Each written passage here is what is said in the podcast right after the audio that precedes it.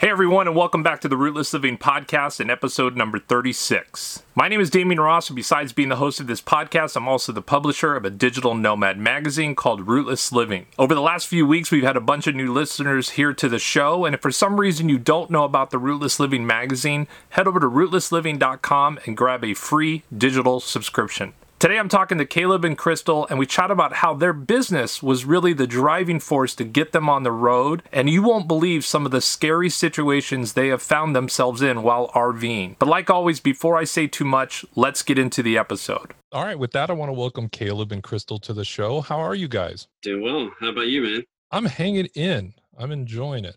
Uh, I'm in Michigan right now, so I'm still kind of my body's still vibrating from driving on the freeways yesterday. So Fun nice, roads up nice there. and hot up there. It's like 85 right now, which is Yeah. a little warmer, but they opened the pool, so I'm super excited about that. I might actually go in the pool. We Where are you guys a- in the world right now? We are actually in Pensacola right now, Pensacola, Florida. It is About low 95. 90s. yeah. It's- funny too now that you have to even really popular cities like Las Vegas. I didn't think you had to say which state Las Vegas was in, but then I found out there's a Las Vegas, New Mexico. It, it, like wherever you are, you have to say the city and the state nowadays. And I, as before I was a full timer, you didn't have to do that. If you said Pensacola, I knew where you were. But there was a Yeah. moment where I was like, you know what, there could be one in Alabama. I hope it's which it is. We're actually from Maine, so there's a bunch of uh, cities up there that are actually named after countries. So it gets a little confusing up there. People already assume Maine is part of Canada. That's, a, we're whole, from that's a whole nother part. We're from the lesser known Portland as well.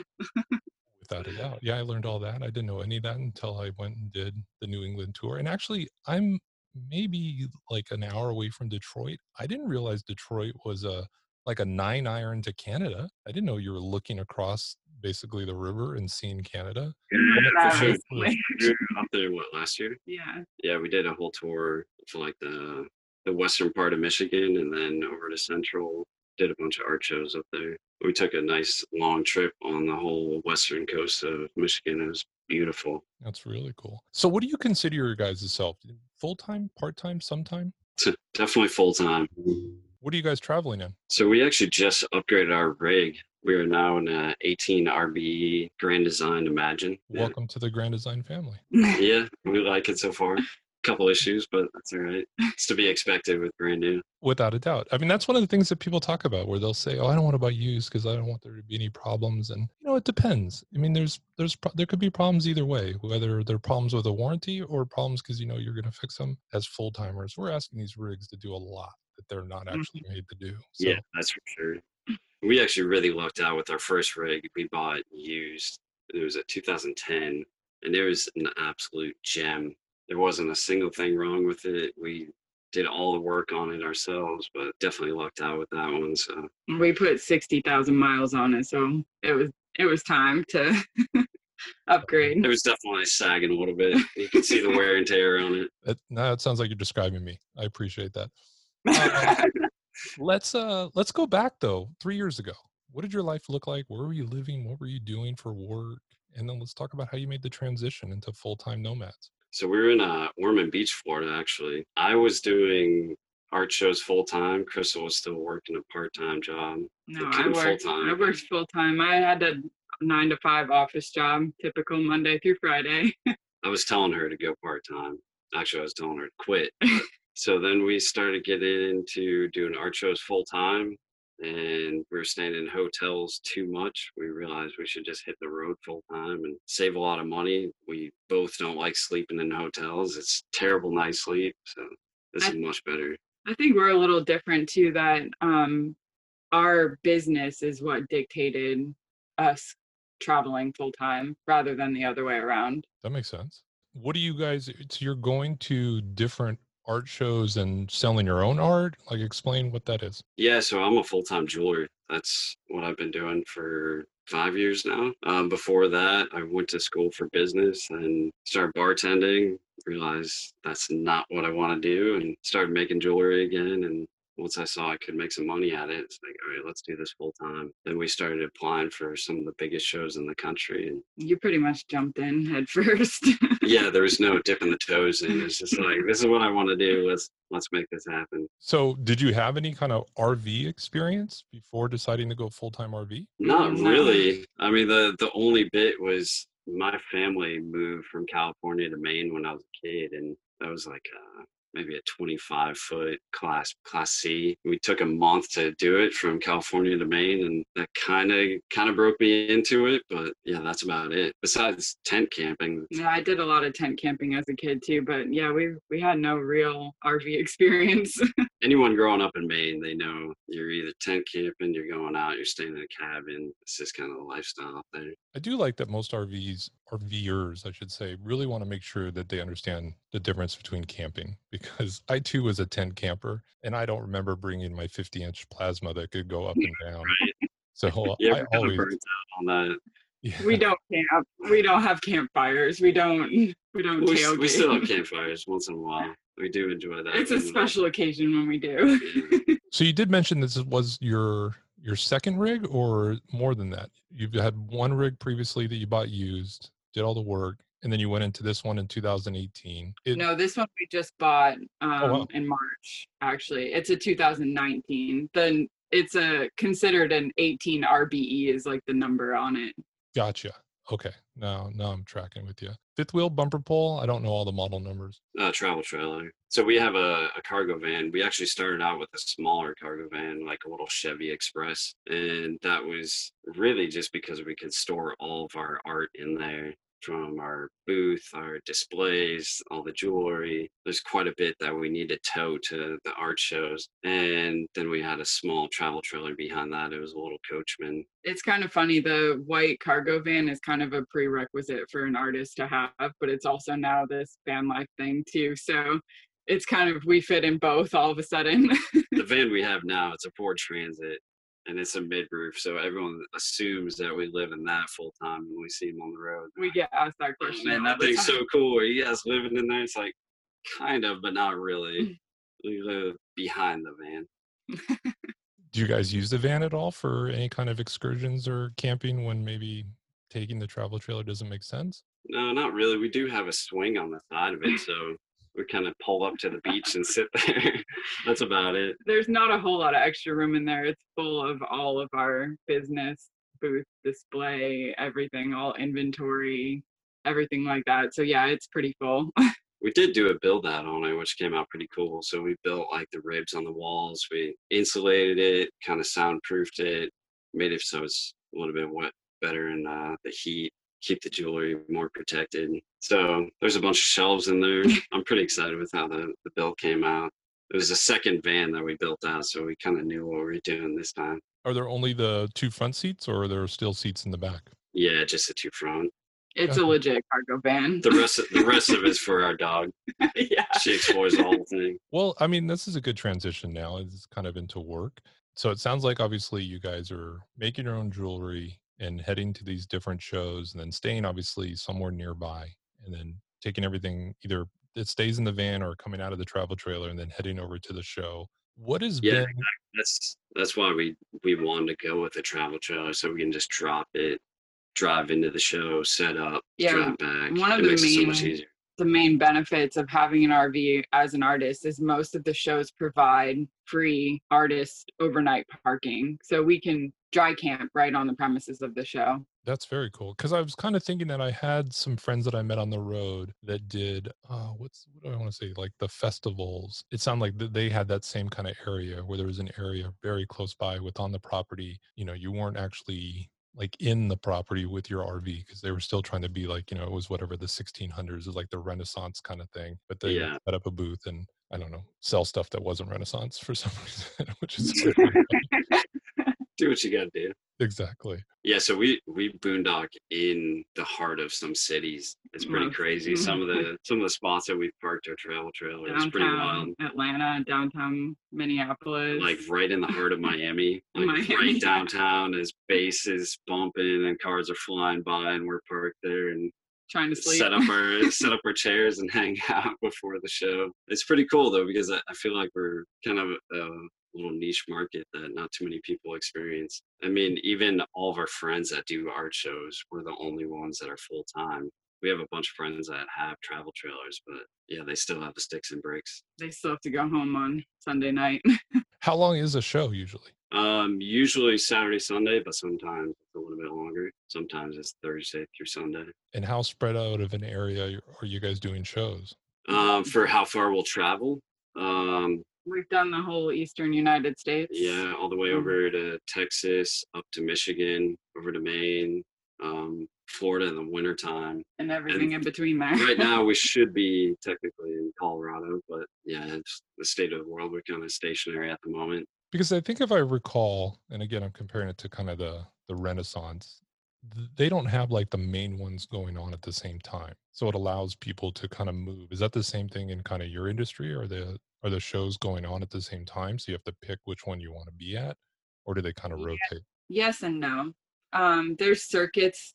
So depending on the time of the year, obviously in the summertime, you can pretty much choose any northern state and you'll be able to find a show on that weekend and vice versa in the wintertime in in the south. So you we kind of create a circuit. So we either hear about a show that we want to try and we try to schedule other shows along the way or we go back to shows that we've done well at in the past. There's some shows that are rated so high that a top nation show that we, we apply to it. If we get in, it's like, all right, we're going to drive quite a few states to get over just for this one show. It's, it makes it worthwhile. most people don't even realize that the um, application process of getting into these shows it's a whole jury process it's really competitive so there's some years that we've applied i mean four years in a row and haven't gotten in and then we'll finally get in so then we have to make our route around that show Once you're in, are you in, or do you have to reapply every year? every No. year I wish there's some shows that you just do so well and they're like, oh, I really hope I get in next year. But then there's awards on top of that. So sometimes if you win an award, you're automatically back in. So that's kind of a nice perk. I do want to go back to the kind of the the big city boondocking. I don't think I've really had anyone on the show that that's part of hmm. what they've done in their travels. So let's talk about some of the pros and cons of that because obviously with me with a 42 foot rig, I'm not going into the heart of Atlanta. You know, I'm like that's just not. I don't blame you. We, we don't really want to either. i mean, mean, I even with it's a our, our little 20 footer is not fun to drive in big cities So yeah, the, the downside is uh, four lane traffic is not very fun, and everyone wants to cut you off because they see you towing, and they're like, "Oh, this guy must be going slow. Let's get in front of him." So you have a lot of that. But the the pros to it, I mean, you're you're in the city. Once you're there, we get to walk around. We have dinner in the city. Can have some drinks and walk back home, and we're right there. It's pretty cool. Not too many people have that experience because most of the time the spots that we're parked in they're they're not zoned for RVs obviously so the show will get a permit and allow the artist to park there for the weekend How many other RVers, like how many other people are doing that when you're usually at a spot? Um it depends on the show some of the bigger shows you'll fill up a parking lot between 20 and I mean, I feel like the most we've ever seen at another show is probably around 40 RVs. And then sometimes we're the only ones. well up in your area we do the Ann Arbor Art Festival and they have multiple parking lots where the artists just take over the city I didn't know there was this whole other kind of like RV community in and around this kind of niche business, which is really cool. And I think the idea of boondocking in the city, uh, how tall is your rig? Because I feel like that's what keeps me from even attempting to go in the cities. I'm, we're like 13 13. feet. Yeah. Yeah. Oh, wow. So you're still really tall though. Okay. Yeah, our last one was a little bit shorter, which was a little bit problematic on one of our trips going through New York. But uh, No, New Jersey. yeah, it was New Jersey. Google Maps decided to send us on a low clearance highway. We had a truck app no, do it to us in New York. You were 13.6 and it tried to send me to a 12 foot six underpass. And it was funny. I pulled over and another fifth wheel drove by and I saw him pull over. I don't think he would have seen it. I just think he saw me pulled over. Oh. that's so scary. Oh, it was. I had to back up. There's nothing like backing up a 40 foot fifth wheel, like on a four lane little highway to get to a Oh, turn where I can go right again. Yeah. That's a nightmare. And everyone's staring at you, like rubbernecking, like, what's wrong with this guy? I just don't understand why they put the signs after there's nowhere to turn. At this point, what can I do? You know what I mean? Yeah. Like if you would have given me a little bit of a sign before that right or left hand turn, I could have figured something out. But at this point, it's just letting me know I'm going to lose an air conditioner. Yeah, the sign is basically saying sorry for your luck. I love this because I think this is again where I guess maybe I'm one of the few people that feel there isn't a right or wrong way to do it. As long as you're doing it and you're happy, I just never thought someone would want to or be able to, you know, for weekend shows, you know, decide to go full time and probably does really make the experience a lot better because I'm with you guys on hotel stays. The idea of Yeah. trying to, you know, floor it in a van with all your product and get there and just not be well rested, it's got to be a completely different kind of experience. It Now- really is. We save so much on it. we were we were driving i mean sometimes like it, it would be eight hour drive just up to atlanta from where we were living and we would have to drive back on sunday night so i could go to work on monday morning and we wanted to check out the city and we didn't even have a chance to do that so this gives us the best of both worlds That's definitely one of the biggest pros is that we get to hang out in the city afterwards and get to actually immerse ourselves in the, the local culture. Yeah, it's funny. I used to talk about this. I was kind of involved in the conference industry, and I was very surprised that employees would get the opportunity to go to a conference. And I'd always suggest, you know, to people like, it'd be great if you could stay one extra night. Like while you're here in San Diego for these like three days, or while you're in Boston for these three days, the conference is just kind of overwhelming. It's really no different, really, than being an exhibitor as well. You're just drained. And it would be nice before you head home drained if you had at least one day of kind of exploring the city and seeing what's going on. And, but most people, they don't. As soon as the show's over, they're back on a flight. You know, they're bringing their suitcases to the convention center to the show because they know as soon as it's over, they're leaving. And I always think that's a rough way to experience anything. So I am always, you know, here's something I have not talked about on the show. So I just was in Elkhart, Indiana. I went to the RV Hall of Fame and Museum Yeah. and found out that RV started because of someone that wanted to work and take his family with him when he went on the road for sales. That was legitimately the first person that built an RV. I haven't really gone back and researched this. I'm thinking if the RV Hall of Fame and Museum is saying that, it's probably pretty true. But I was blown away that it really started with kind of how this whole culture has shifted now, where a lot of people are purchasing RVs so they can work on the road. That that's how it started and I was blown away. Like I really just sat there, like I can't believe that's how it started. Was with one guy that was a road salesman and wanted to bring his family on the road with him, and basically made a like a bumper pull setup. And uh, That's really cool.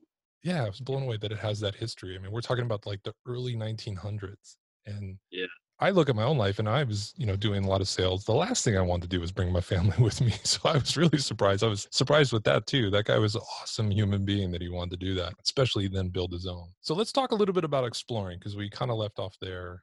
What do you guys like to do when you're not traveling for work or when you're not working? What are you guys doing? I mean, exploring the city. We we both really like hiking. We're both really into nature. And one of the best parts is after the show, we stay on the outskirts of the city. It's tough to find an RV park usually in the heart of the city. So yeah, we go out. We like to explore nature, waterfalls, hiking, beaches. Obviously, I mean, being being in Florida, we lived in Florida for about seven years, so we definitely became some beach bums right now we're taking advantage of this whole situation and hitting up the beach on the weekends but everything we do is dog friendly i mean we base our lives around our pup we're kind of obsessed with our dog so everything we do is hiking or pet friendly restaurants or Do you guys prefer the city? I mean, if if there were campgrounds in the heart of cities, do you prefer Mm. the cities or do you prefer kind of the rural small town areas? um i think we'd stay in the city just for the art show i think we're both we we kind of like the nature side of things better I think we have the best of both worlds where we get to experience the cities on a really quick aspect. We take a day or two after the show or before the show, and then we go back out to nature. we stay, we prefer, you know, state parks. We stay in a lot of private RV parks as well, but we try to find the ones that you're not packed in like sardines. and if the city's really cool, we'll we'll drive back in and do a couple things. And yeah, we definitely have the best of both worlds. So, in your kind of exploring, what's been one of your favorite places to hang out? It can be a campground or a state park or just a city, but what's really been somewhere where you couldn't believe how much you enjoyed it? I think the whole west coast of Michigan. We spent the entire month of June last summer um, exploring the whole uh, coast of Lake Mich- Michigan, and we started at Indiana Dunes State Park, and that was probably our one of our favorite stops ever. Yeah, it's definitely a highly recommended spot with the dunes there, the beach. You can see Chicago skyline when it's a clear day. You can take the train into the city, which we did. That was really cool. That would be one of our. My, that was definitely that's definitely up there. It's tough though. That, that question is definitely not an easy one to answer. Just keeping track of everything that we do and all the cool cities we go to. It, it's kind of a blur at times, and it's nice to have the social media just to look back and be like, oh yeah, we were just there. Mm-hmm. we are just over here. And then there's pros and cons to it. I heard you talking to someone else about the whole aspect of when you work a job, you kind of save up that time for vacation and you remember that vacation. Our life is borderline a vacation at all times. So everything is exciting. All the cool spots are beautiful and fresh, and we get to dictate our own hours. And yeah, there really isn't that kind of adrenaline rush that you get from a standard vacation or a previous vacation because you are living this life week after week. And it sounds like you guys, you're primarily working, I mean, the shows on the weekends. I'm assuming that, you know, once you go to a show, you sell a ton, then you're back into kind of production mode. Is it mm-hmm. every weekend or do you guys move around or how does that work? Depends on the season. It can be. It can be every weekend. We'll do, we it's like the max. We've done like eight shows in a row. Yeah. Which is too much. It's exhausting. first off, the inventory, I can only make so much being one person. Um, I don't cast or I don't do anything buy sell. Everything's just made by me. So yeah, that definitely dictates how many shows we can do. But if there's a bunch of really good shows back to back, it's like, well, let's make the money while we can. In a non pandemic year, how many shows do you go to in a year, do you think, kind of on average? About 35, 35, 40. Yeah which just has taught us we do need to slow down as we we were kind of wrapped up in that whole mindset of go go go make all the money we can save up and it definitely takes a toll so we've we've learned some lessons from this time that we definitely value. We're both reading way more both exercise and doing our yoga daily. So that's definitely learned some some pros from all this. Definitely not all bad. Yeah i'm actually one of the guys that hopes we keep up the stay six feet away from people. I really like my space. You know, like I'm at a grocery store or something. I just like that that I'm noticing that. Like that's something I hope we keep. I hope we keep cleaning like we've never cleaned before because I think we learned really. I'm with you on like cleaning, but I'm, I'm a hugger. I, I, like. Oh no! If I know you, bro, let's not, hug. I'm not good with giving people bubbles. Yeah, but if we're uh if we're at Walmart and I can feel your breath and I'm six foot seven on the back of my neck. Walmart is different. yeah. All right, I'm, I'm back on your team. man. that was a roller coaster. Remind me not to have you as like a witness in any kind of case that's against me. Oh no, no, he was there. Yeah, I saw him. Wait, oh no, no, no. Actually, no, I didn't. Um I got to assume because you guys are able to travel and do so many shows, and I could be completely wrong, but it sounds like it might be more affordable to be able to do this than if you and I'm not talking about just paying for your bricks and sticks, but it just sounds like the travel cost outside of doing it full time would be a lot more. were you always you were always driving to the shows? Were you ever flying to shows and then like the hotels? It's got to be a lot cheaper to be able to do it this way. Um, I don't know that it comes out too much cheaper, just because all the activities that we do when we do get to the destination um, we spend more time in the city. So rather than just driving straight back, we had gas going to and from, we had our hotel, but now we're kind of more like, all right, well, let's make this more of like a destination. We're going to drive there, do the show, hang out a bit, usually eat out a little bit more. We were spending um, about the same per month in hotels that we were spending in rent for our apartment before we hit the road. So we are saving there, but we're spending it in other places. So we we definitely save a lot on not doing the hotels because we didn't like we like staying in like at least the mid range hotels. So what would you say overall though? The old life versus the full time nomad life? One hundred percent full time yeah, nomad. there's there's no no question about that. I recommend it to everyone to at least try. It's definitely not for everyone, but we love this lifestyle. I mean, it's just opened up so much of the world to us. So many things that we kind of were lacking. I mean, even just changing up RV parks, the scenery might look the same, but being that it's a little bit different, it just makes everything fresh and new again. And it keeps that kind of like child state of mind. And there were so many predisposed things we thought about places before we actually visited them. And it's funny because every single place has surprised us and we've fallen in love with it in a way that we we had no idea. I mean, take Texas for example.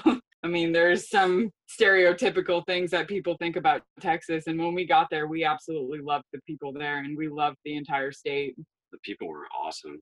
I think we kind of have a preconceived notion on most of the South, and everything has been obliterated from from those notions. Everyone's just been so awesome. That's one of the best parts about our job is just meeting people in different cities and experiencing different cultures. And that's what I miss most about our job. Like we love what we do. Just having a random conversation with someone that you never would typically do in any other job. No, that's for sure. I, I feel like I'm the opposite in the way that I'm helping people understand that not everyone from California is a complete, you know, whatever they have their idea of. You know what I mean? Like uh, so many times I tell people I'm from South Dakota and they're like, really, what part? I'm like, Los Angeles. And they're like, wait, what? And I'm like, no, I lived in Los Angeles for about 40 years. So that's really kind of, if a home, if I have to say a home. And they're like, oh, really? And then after hanging out, they're like, are all the kind of people from California like you? And I think I've talked about this where there's people that don't like something that have never done something. I hate sushi. Why wouldn't you like? Oh, I've never had it. I've never understood that mindset. And I've ran into that a lot in and around California where it's like, oh, I hate California. What happened when you went there? Oh, I've never been. Yeah, I, I don't understand that mentality. I, I will never relate to that. And Caleb, this question is specifically for you. When are you moving to Washington State? Why, why do you ask that? Just so because far- we're, we're planning on it? Because so Yeah. far you've lived in California, one corner, Maine, oh, the other corner, and. Florida, the other corner. It's like you just like corners with water. So I got to assume that Washington for State sure. is next, or Alaska. What's funny is kind of a weird segue is our plan when we packed up and we moved from uh from Maine. That's where we met up there. We packed up, we sold all, all of our possessions, packed it all into a small SUV and hit the road. We moved to Florida and our initial plan was just to stop in Florida, hang out with my grandfather, kind of take care of him for a little bit more, just hang out with him. He was one of the coolest people of our lives. And then head out to Washington State. That was actually where we were planning mm. on moving. And we got a little bit of a taste of the retired lifestyle living in, in Florida, drinking on the beach and playing shuffleboard and hanging out with all the old old folks. And we ended up staying there for seven years. So that is kind of a funny. So when you asked so when am I moving to Washington State? It's like, thought about it years ago. That's very funny. Well, you know what? This is something I haven't asked anyone. Is as a full timer, do you have any desire to own a piece of property that you know is like yours and to have a studio and to be able to go back to if you want to, or is it just, you know, I'm not, not even on the radar right now. Yeah, definitely. We talk all the time about owning some land. It's more figuring out where we want to do it because I have a serious passion for agriculture, getting my hands on the soil, and Crystal's definitely adopted that as well. So we we would like some land just to farm on, but I don't see us ever being stationary full time. So it would kind of be kind of a bounce off point. We've also been bouncing around the idea of starting our own RV park too. Yeah, we've we've toyed with that, that notion a few times just because after staying at so many different parks we know exactly what people want what they're looking for what we like what amenities we think are, are necessary So you're you're saying exactly kind of the same feelings that I have. You know, I'd love to grow hay at some point. I'd love to have like at least a barn to go back to every once in a while if I need to, just regroup. I've done some long stays in places, two months, even four months. And I actually really liked how that kind of like rejuvenated me to get back on the road. Um, yeah and I agree with you you. want to pay for Yeah, and I agree with you with the RV park situation too. That you know, I think I think anything, the entire industry needs to start consulting with full timers whether you're you're making the rigs what those need to look like and how they need to operate because i think a lot of people that just use them on weekends would get a better experience too and then Yeah. obviously the campgrounds i recently was at a campground and let's just say there's nine spots that are in a row they reserve you for one two three and four and five through nine are empty and i'm just like there's no reason you guys can't go every other you know just that is simple and it's like well that's not how the system lets us reserve spots and i'm like i don't care you got to figure it out because there's no reason to put us all four down here on top of each other and then have five empty spots the entire two weeks we're here Oh, is this because of the pandemic? no, this was, I think, just their old operating software or the way it comes in. You know, it's kind of like I was trying to explain it where it's like, these aren't waiters. Like, you don't need to keep us close together to make it easy to serve us on table service. You know, it's, you can spread us out all through the restaurant. It's totally fine because we're going to serve ourselves. And uh, I ran into that a couple times, or just the way that the the campsite was laid out. I think it was laid out by someone that had never been RVing or camping ever. You know, Yeah, we've seen it multiple times. There's really no excuse for the outdated software and Yep. layouts. Some of these layouts we've seen are just mind blowing. Where the the hookups are on the wrong side. You're looking into your neighbor's camper. They're facing the same direction you are, so you have like a shared picnic table area. Yeah. that makes for a really awkward time if, uh, if I'm not. currently at a park where I am parked backwards on purpose because in my door I'm at the end. But if I would have went in the correct way through this pull through, I would be opening my door to my neighbor. So now, Yeah. you know, I ran the power and the hose under the rig. I don't know what I'm necessarily going to do with sewer. I might just load up and then head over to the dump because it might be a little too much to go under the rig. And it even feels like it's uphill, which even if I was parked the right way, it's still going uphill. But I just, it's one of those things where I was like, how did they do this? How did they not know that someone would want to face the end cap where I've got this big lawn and a tree that I wouldn't want on the backside of my rig? And then on top of that, my fire pit, if I went incorrect, would have to be on the backside of my rig. That's where I'd be sitting by the fire. That's awkward. it really is. I do think that there's many times that the people have never actually camped or RV'd before they set it up. It's com- it, it just doesn't make any sense. So we, we've toyed with the notion a couple times, and we keep revisiting the whole idea of owning an RV park. It's just would we want to stay stationary for long enough to get it completely up and running? And we're both so hands on that we like to have control over everything. So we would have to end up staying there. That'll be fun though, if you guys do. We'll definitely Yeah. we'll have you back and and talk about that. I'm actually setting up an interview right now for uh, two guys that opened up a like an RV resort in Texas, and it's brand new. And I'm bringing them on just so I can kind of pick their brain on what the whole process and everything was like, just to hear about it. Because I do think full timers, for most full timers, I'd say about 50% have this idea of I would love to own a, a campground or an RV park at some point. Yeah. You know, be involved in it. So it'd be interesting to bring them on. I mean, it's a good business. Like it, staying in Florida in the wintertime, it is so difficult for us to find a spot, especially things we bounce around and we don't know exactly what show we're going to get into until like a few months out. So we can't book it a year in advance like a lot of the people do that stay in Florida. So that's been a little bit of a nightmare. Um, I, I don't think a lot of people realize that when they're hitting the road. They're like, yeah, we'll stay in Florida in the wintertime. It's like, ooh, you might want to revisit those plans. Think twice. And unless you do, unless you can commit a year in advance. Yeah, and that's tough. I mean, we did a lot of like long-term reservations, and then plans got changed, and then it just became like a real kind of like headache. And we were going way too fast, and we kind of like, all right, we're here for two weeks. We'll take some time and figure out where we're going to be two weeks from now. And that's kind of where we stay. Is in about a two-week. But it sounds like with you guys, I mean, you have to be in specific areas, so you do have to kind of figure that out. And how much notice do you going back to work real quick how much notice do you have for a show once you get approved how much time is there Sometimes um three to four months, sometimes less than that. It depends on the the jury process for the individual show. gotcha man juries scare me but for different reasons so i'm glad These guys are juries are admitting scary too. yes, we can see some of the shows that people get into, and unfortunately, there's a real problem with like buy sell. And we try to do, like I said, like the top shows in the country, and still sometimes people that get in, it's like, oh man, I wish we'd gotten into this show. and This is a really lucrative one. Well, here on the wrap up, what I like to do is do something called the, the high low. I know you guys have listened to the podcast. So it's just talking about something that's been low since being kind of uh, full timers, and you guys can pick what you want it to be, but it can't be flat tires, bad internet, or COVID. Those are the three things we, we can't talk about. So, uh, other than that, what's been kind of a low since being full time? Well, uh, we had two that were kind of scary. I mean, we both like to be extremely positive about almost everything, but these two were kind of scary. Um, the first one was a failed frame. So on our first rig, we were coming through, was it the West Virginia. West Virginia Mhm. mountain range?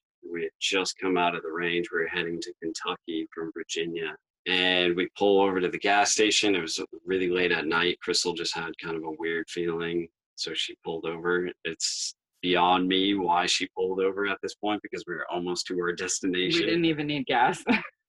we get to the gas station. Um, she runs out back to go to the bathroom and notices that something's not quite right. Our frame is in an A shape. The whole front tongue is smashed up against the front of our camper. So yeah, our frame had completely broke on both sides. Um, our tongue wasn't overweight. We're sticklers about calculations with that. It was just a bad weld um yeah that was that was a complete nightmare that was scary we stayed in the gas station that night that was pretty miserable yeah.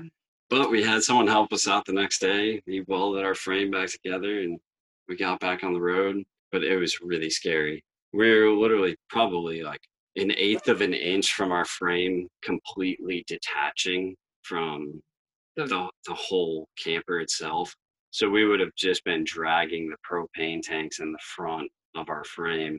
The brakes wouldn't have been, been engaged because that the safety line is in front of the spot where it snapped. So yeah, it could have it could have killed potentially us or some other people. Really Thankfully, scary. that didn't happen. Yeah. Yeah, that's really our other our other worst low was weather related um, back in december the campground that we were staying at a uh, ef1 tornado tore through the campground and um, it was one of the most terrifying experiences of our lives. It was 110 mile per hour winds for about a minute and um, the class a that was two sites over from us actually flipped over it, it went right over the top of us. Like I watched it out the window just go directly over us. Our whole back end of our camper was smashing up and down.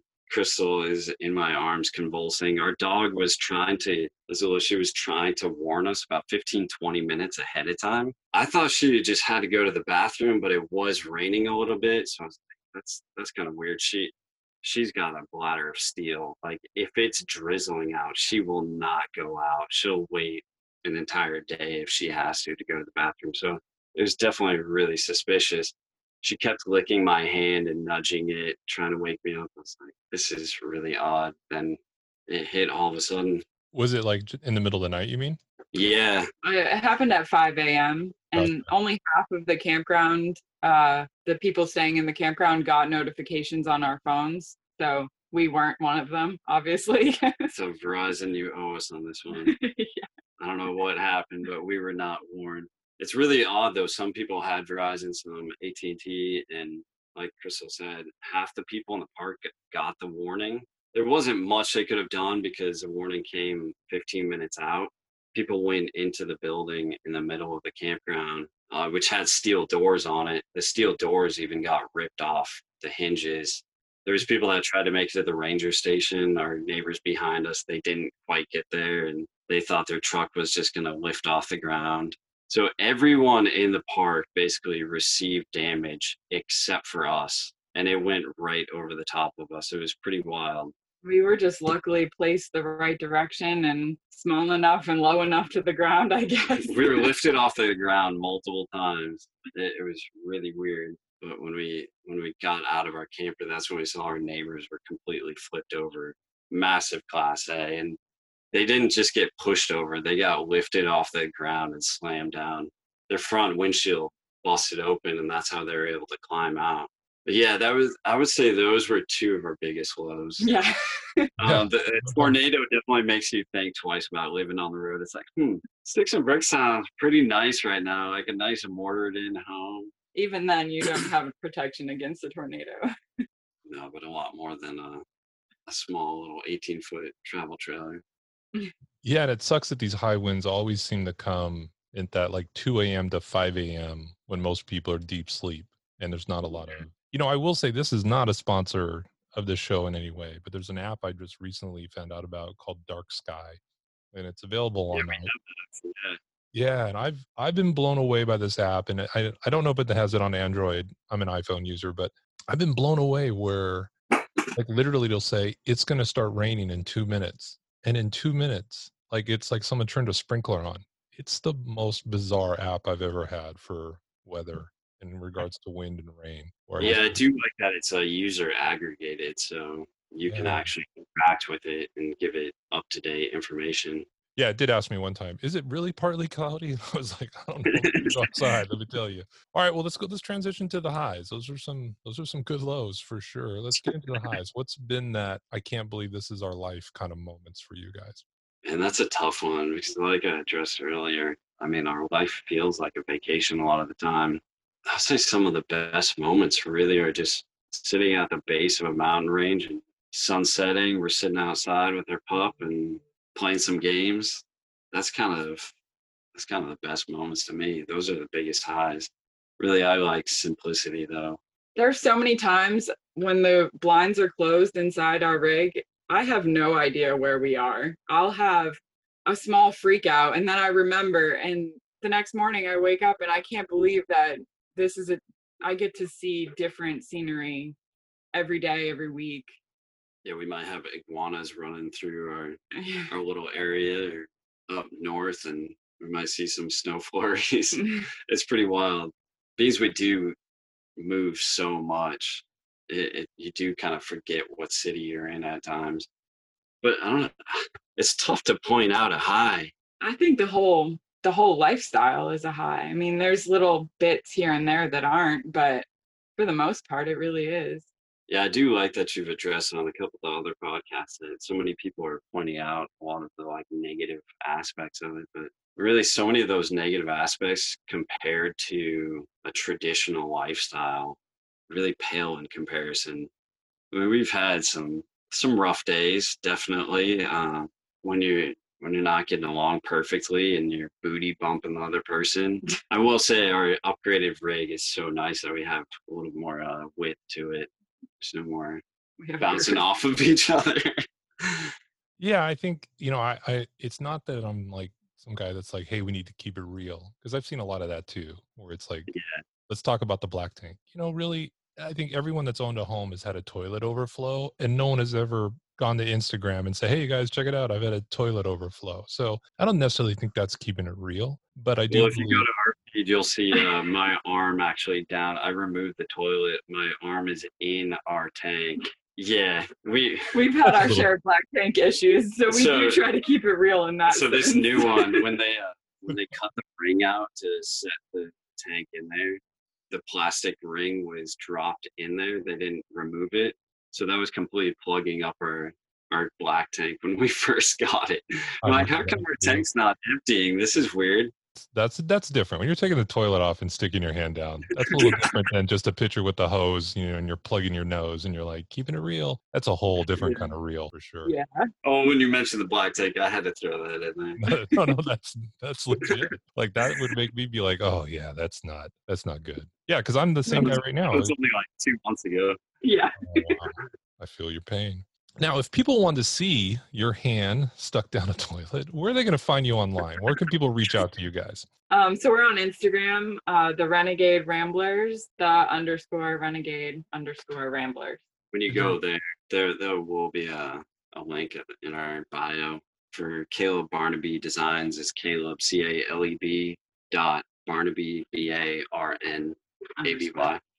Uh, Crystal just confirmed it's underscore. So Caleb underscore Barnaby underscore designs. Nice. I'll link all that down below too, so you guys don't have to write it down or remember it. But yeah, you can check out the jewelry that he's making and find out more about them and their adventures and hang out with them. Well, Caleb and Crystal, I really appreciate you guys hanging out and coming on the show and telling us your story. And I do hope that if anyone is in and around this kind of niche where you know having to go to trade shows or different shows or different fall festivals or whatever it is reach out to them hit them up with ideas and thoughts and processes and i'm pretty sure they'll be willing to answer. Definitely please do because we're kind of transitioning being a little bit more digital so any info on that end would be greatly appreciated. I know some of you guys are wizards out there when it comes to that. So yeah with less shows going on, we're kind of converting a little bit more online sale base. Any info would be greatly appreciated. And we're more than happy to give out some info to some newcomers looking into getting into the art shows. Or that's awesome. Caleb, Crystal, thanks you guys for coming on the show. Thank thanks, you. buddy. Appreciate it. Thanks Hopefully for having talk us. Talk to you again soon. Well, another fun episode, and hopefully you enjoyed hearing from a couple that is running a business while traveling in an RV. Now, obviously, the majority of their business was coming from live in person events. I know they could use the support of this community, so head over to calebbarnabydesigns.com and see if anything catches your eye. You can also find them on Instagram by searching the username the underscore renegade underscore ramblers. And all of this will be linked in the show notes, so you don't have to write it down. And also, just a friendly reminder if you've liked this podcast or enjoyed the magazine, make sure to tell your friends and family by sharing us on your favorite social media channel. It's a really big help in getting the word out, and it costs you nothing, and the podcast and magazine costs them nothing. And like always, if you think you know someone that would make a good guest, or that guest might even be you, please send us an email at podcast at rootlessliving.com and let's see if we can help tell your story. Until next week, stay rootless.